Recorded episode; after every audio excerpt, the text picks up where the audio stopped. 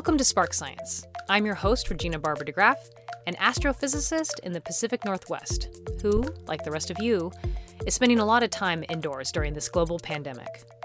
During these uncertain times, I thought it'd be a good idea to call up an expert in infectious disease, Dr. Vijay Bolla. He joined us remotely to talk about the history of vaccines, this pandemic and COVID 19, and the reality of outbreaks in films. Because of our ever changing landscape of this international crisis, this is the fastest turnaround we've ever done in Spark Science history. Most of our shows don't air until months after the interview, which you'll notice for the rest of the season. But this show was produced within days thanks to our amazing crew. We hope you enjoy our discussion with Dr. Bolla while you're at home doing your part to flatten the curve.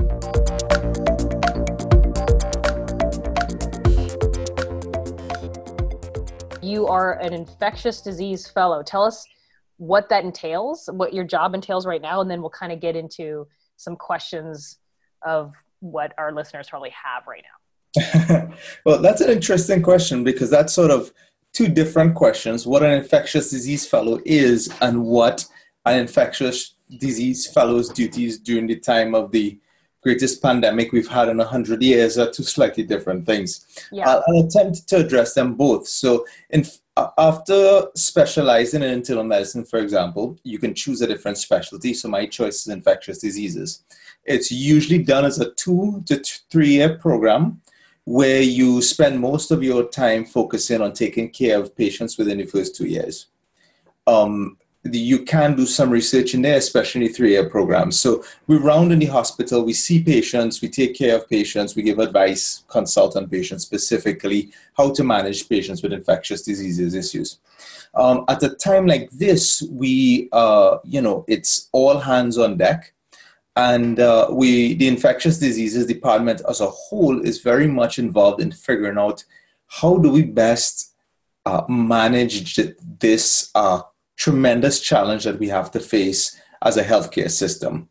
I'd like to kind of go over what kind of virus this is. Viruses in, general are microscopic.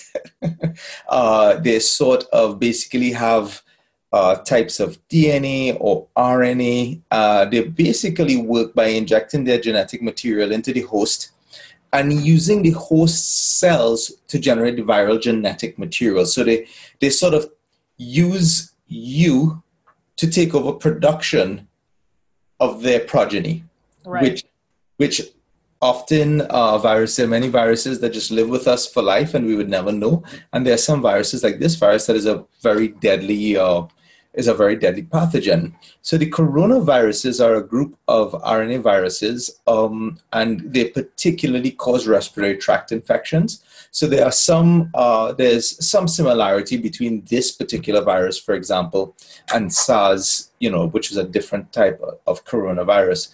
Uh, so they're just one of these groups of viruses that has a propensity to cause respiratory illnesses. And uh, this one just happens to have two skills that are particularly adept at causing human disease, which is the ability to spread rapidly and the ability to cause disease and death. Many of the viruses that we are seeing, you know, we uh, swine flu, bird flu, uh, terms that they don't use anymore because it does uh, it, it, has created a lot of problems in the past. But it does sort of hint at the fact that a lot of these viruses originate from animals. They're, they are viruses that exist, and then it just takes one mutation, human and animal contact, to sort of absorb that mutation. If it jumps into a human, it can cause pretty significant disease, as this particular virus does. It's absolutely fascinating how these organisms that are with us cause disease, uh, cause disease outbreaks. Uh, just the pathophysiology of it, the biology of it, um, it's, it's just absolutely fascinating from a strictly biological point of view. To a great extent, more than other diseases, infectious diseases are very much related to social, political, and economic situations. Right. So, for example, uh, crowded, uh, crowded, impoverished situations are really ravished by an infectious disease way more than a fairly wealthy uh, type setting uh, where just simply the space between human beings is right. um, it, is present. You know, the plague of Antonine, which was somewhere uh, around 164 AD, was uh, something that uh, arrived in Rome by Roman legionnaires who were coming back from conquering Mesopotamia, which is where Iraq and Iran were. And you know, many scholars sort of say that this was the beginning of the end of the Roman Empire as we know. This was the end of Pax Romana, which was 200 years of Roman peace. And basically, this, this, this plague just wiped out maybe 5 million people, uh, 25% of the population, really led to the decline of the Roman Empire. We don't, wow. we don't think of this, you know, now even we live on we live in the continent of America from you know Alaska all the way down to Chile. Uh, what we don't understand is part of the reason uh, this part of the world was conquered so effectively uh, was that there was a fairly advanced civilization at the time, but probably 90% of the indigenous population, all the way from uh, Inca Aztec territory to the Mississippi Valley, was just wiped out by uh, by disease before even European settlers uh, came into conflict with them. This was part of the reason why this conquest of this continent was so simple.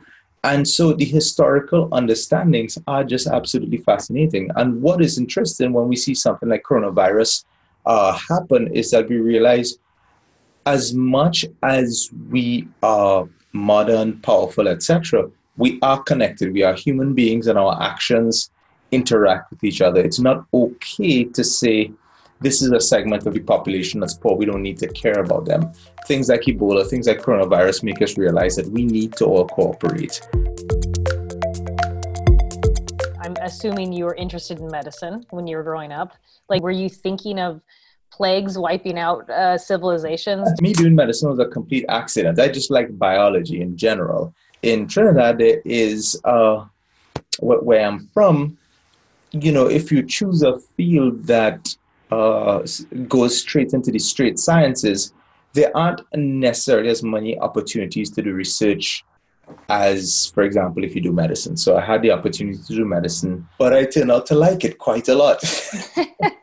well, and I mean, studying infectious disease, I, I, feel like it is very much of a, a researcher kind of. I, I, feel like you're still kind of studying biology, right? Like you're still kind of in that world. It definitely is. Um, it definitely is very biologically. You need to understand that biology.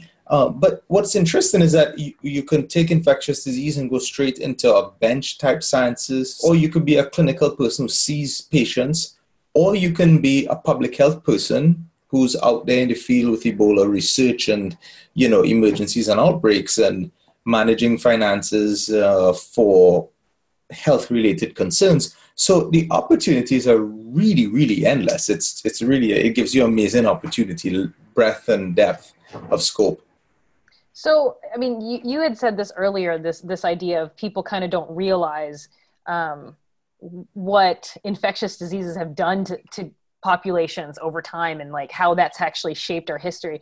Can you share with our listeners any other like you know really impactful story that maybe you tell a lot related to infectious disease that people don't really relate to like their lives now or the history they know of now you know right i you know i like to think of us as being uh, this human species as being sort of a latecomer. So bacteria have been around for like three billion years.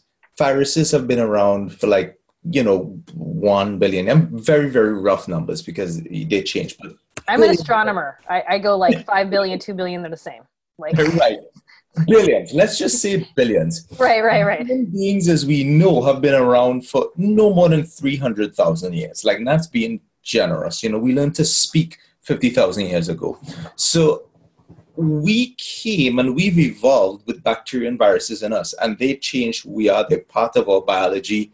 They're on our skin. They're in our guts, and they change based on our mood. It's it's really impactful, um, and they have limited human populations for a vast majority of time. We you know we lived as hunter gatherers. We lived as bands in places where diseases couldn't destroy us, um, and as we started to get in groups, you know, the larger the groups, the more susceptible you are to bands of diseases.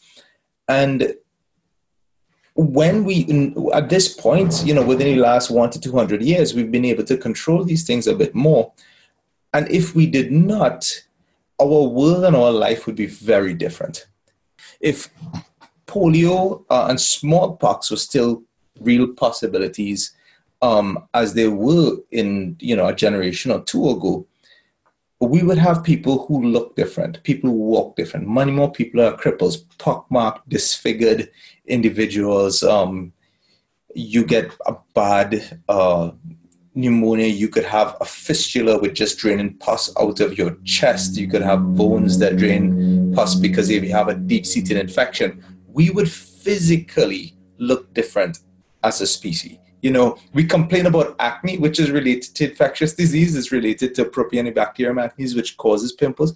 We would have a lot more problems with infectious diseases than yeah. just pimples. Um, and, you know, we need to understand that. We would be like a much more disfigured population without some of these um, tools that we have, such as vaccination, for example, to keep uh, diseases under control.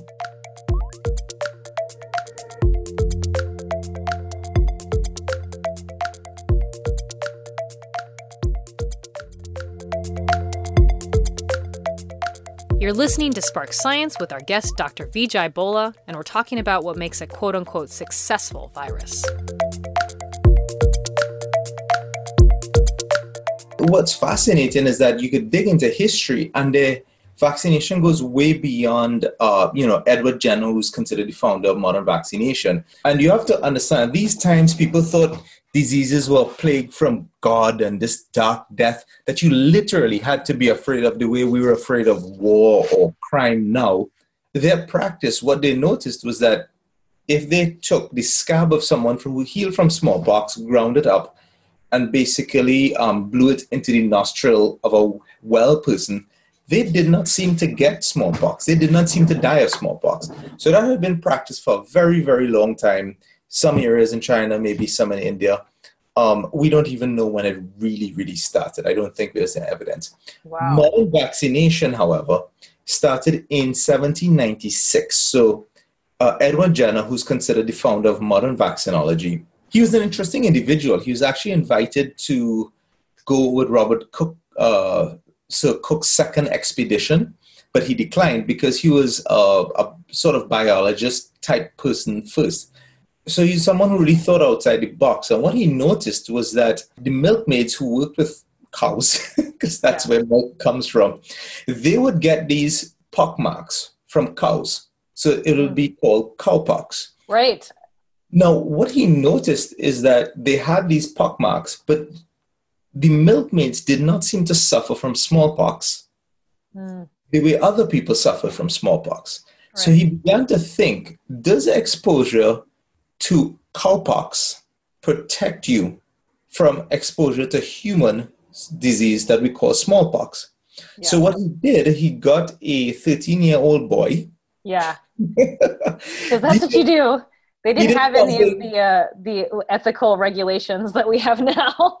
He would go to jail in like you know heartbeat if he did this now, and he basically took a needle and pricked the pox of one of the, the milkmaids and inoculated that by sticking that same needle into the skin of the uh, of the boy who developed you know some cowpox looking uh, symptoms and then later inoculated him with actual smallpox and noticed that he did not develop the full blown disease of smallpox and he repeated that experiments a few times and that's basically the founder of uh, the founding principle of modern vaccinology and how, how science works. You need to just do something once.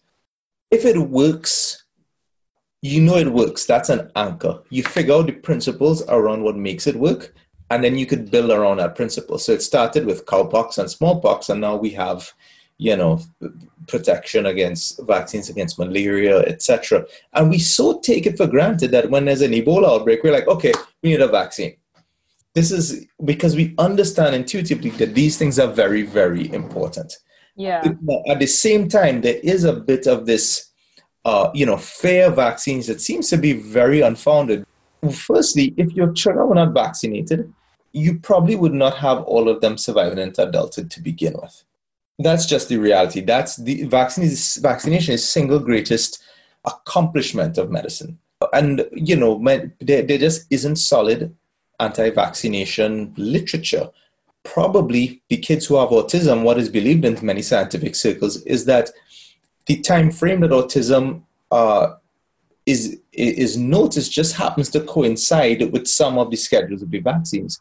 So they mm. just happen at the same time, but there's not a cause and effect relationship. Because it's a developmental scale. It, exactly. It's, it has to be something that has to be in utero, something that we don't understand. By focusing on blaming vaccines for other problems, we don't put the resources into figure out what cause actually causes those problems our history is filled with like us trying to tackle these big things. It's just we haven't done it quick, like in these quick moments, right? They've been like decades of work. Um, but a- as a medical professional, um, how close is what we're dealing with right now to any movies that exist? I am. I'm just going to go into pop culture. I'm going to do it.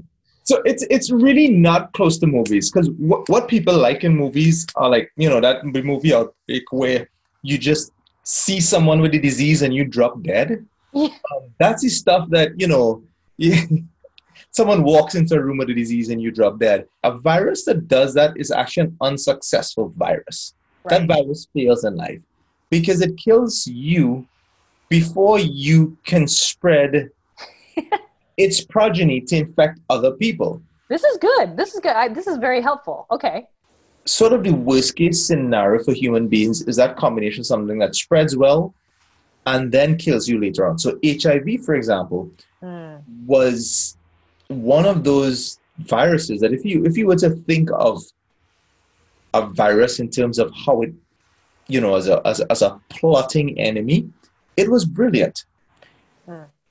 HIV had the ability to lie dormant in a human being for years, mm. you know, 10 years before it really went into gear to cause disease. That means you are a perfectly healthy individual walking around for up to 10 years before something happened to prove that you. So there was this 10 year spread that people would have it and go around just infecting other people. And so that's the sort of um, you know, that, uh, that sort of a virus that has that stealth capacity mm-hmm. and then kills um, and, and HIV killed prior to, to the medications that we have now, HIV was considered 100% fatality. So it's it one a, of the pandemics. I looked up all the pandemics that have happened in the last uh, hundreds of years. Yeah. Yep. It really affected like countries in sub-Saharan Africa could have completely collapsed because of HIV because it primarily infected the young, working, productive individuals. So it had a, it had a selective socioeconomic toll that was incredibly impactful.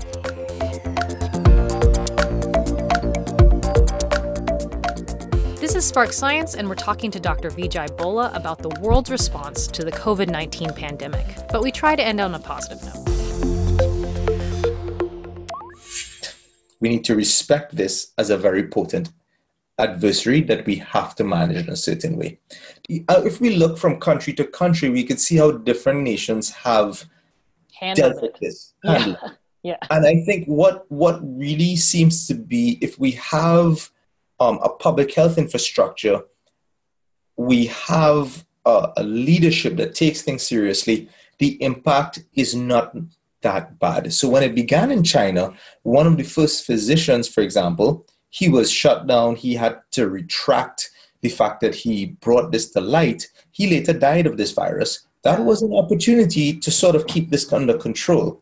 Then there are many leaders across the world who sort of ignore, and still do, who sort of ignore this problem. The truth is, we have so much resources to mitigate. We can't just make this not a problem, but we have resources to mitigate these things. Germany has done compared to other countries, a fairly good job of keeping mortality down, of tracking the contacts, and keeping yeah. things under control.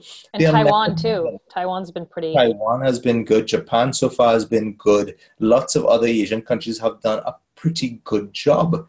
Um, but countries that have been way too relaxed for too long have been hit very hard.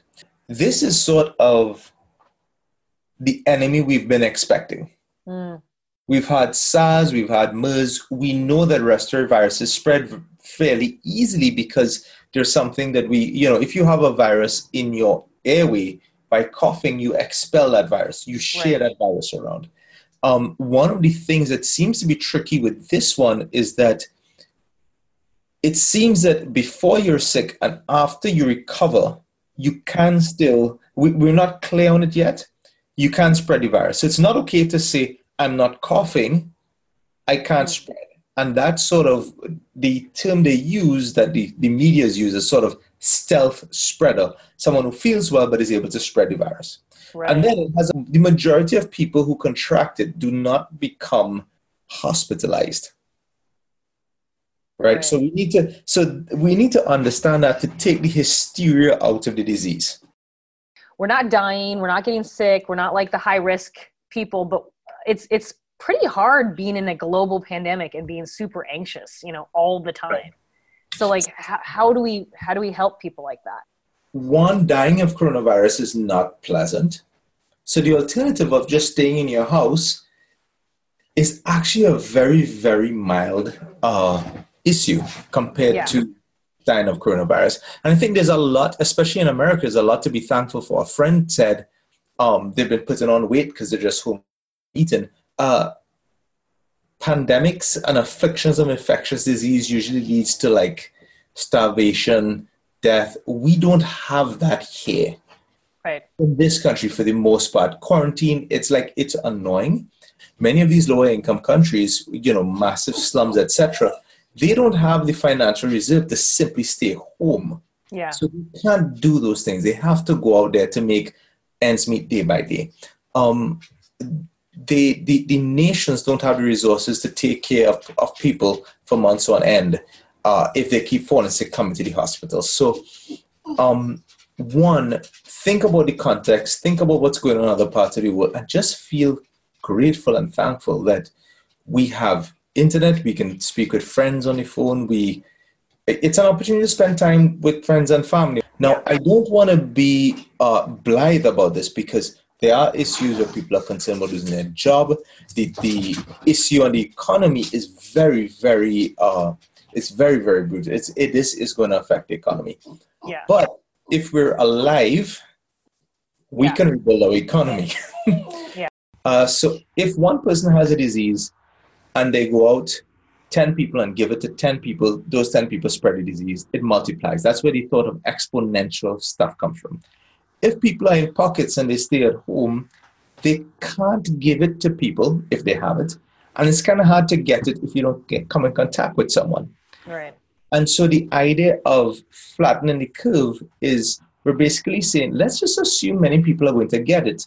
But if we distance ourselves, maybe we'll get it slower.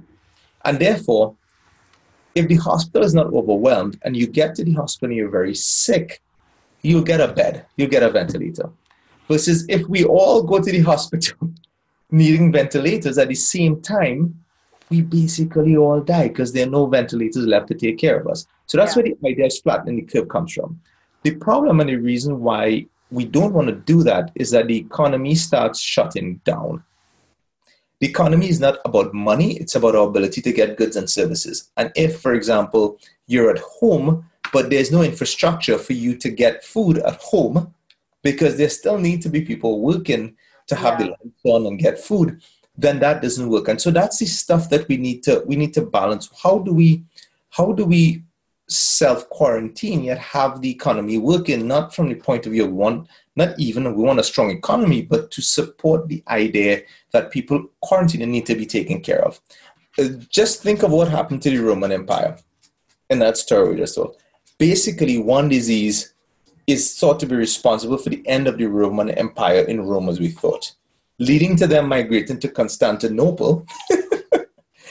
and then about 500 late, years later, another plague, um, the plague of Justinian, came and is thought to be responsible for the end of the decline of the, of the Roman Empire there. So the impact of disease could be so much worse that what we need to do is say, look, we need to be thankful that we have so many remedies we have so many things. There's something we know we can do to really get through to really help ourselves get through this alive. Let's just do it. I think to some extent, um, the projections, they are grim projections. We have to be honest, both for the economy and the number, the, the estimated mortality from this disease. We knew this was coming, we just didn't take it seriously. This is not something to be hysterical about, but something for us to think very carefully about how to respond to this thing in the future. We need to have good infrastructure in place, um, leaders who listen and act early. This can go on anywhere from six months to a year. If we get a cure very quickly, if we get a vaccine very quickly, it may bring that time back and we get us back on our feet. We just have to go through it. Um, we have to bite the bullet because there's gonna there are gonna be tough times. But after this, just like the financial crash of 2008, the world rebounded. Uh, listen to you know the wise advice we're getting, and we'll be through this.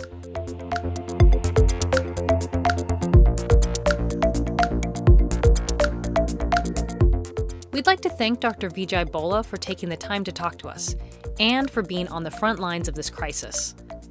To learn more about COVID 19 and the response, please visit the World Health Organization at who.int and the Centers for Disease Control and Prevention at cdc.gov. Spark Science is produced in collaboration with KMRE and Western Washington University. Today's episode was recorded in Bellingham, Washington, in my house, on my computer, during the 2020 statewide homestay. Our producers are Suzanne Blaze, Robert Clark, and myself, Regina Barber DeGraaff. Our audio engineers are Zara Coakley, Julia Thorpe, and Ariel Shiley. If you missed any of the show, go to our website, sparksciencenow.com. If there's a science idea you're curious about, send us a message on Twitter or Facebook at Spark Science Now. Thank you for listening to Spark Science.